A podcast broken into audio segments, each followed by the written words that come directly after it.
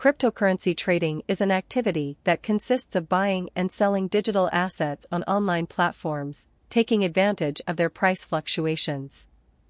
It is a type of investment that requires knowledge, skills, strategies, and discipline to obtain benefits.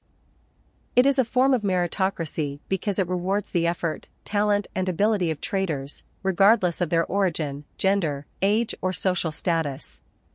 They, we, compete in a decentralized and transparent market, where there are no intermediaries or regulations that favor some over others, having the freedom to choose between a wide variety of cryptocurrencies, each with its own characteristics, advantages, and risks.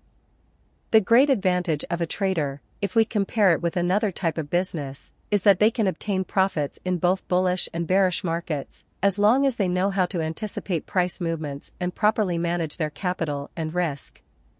The use and exploitation of leverage, which allows them to operate with more money than they have, multiplying their possibilities of profit, but also of loss.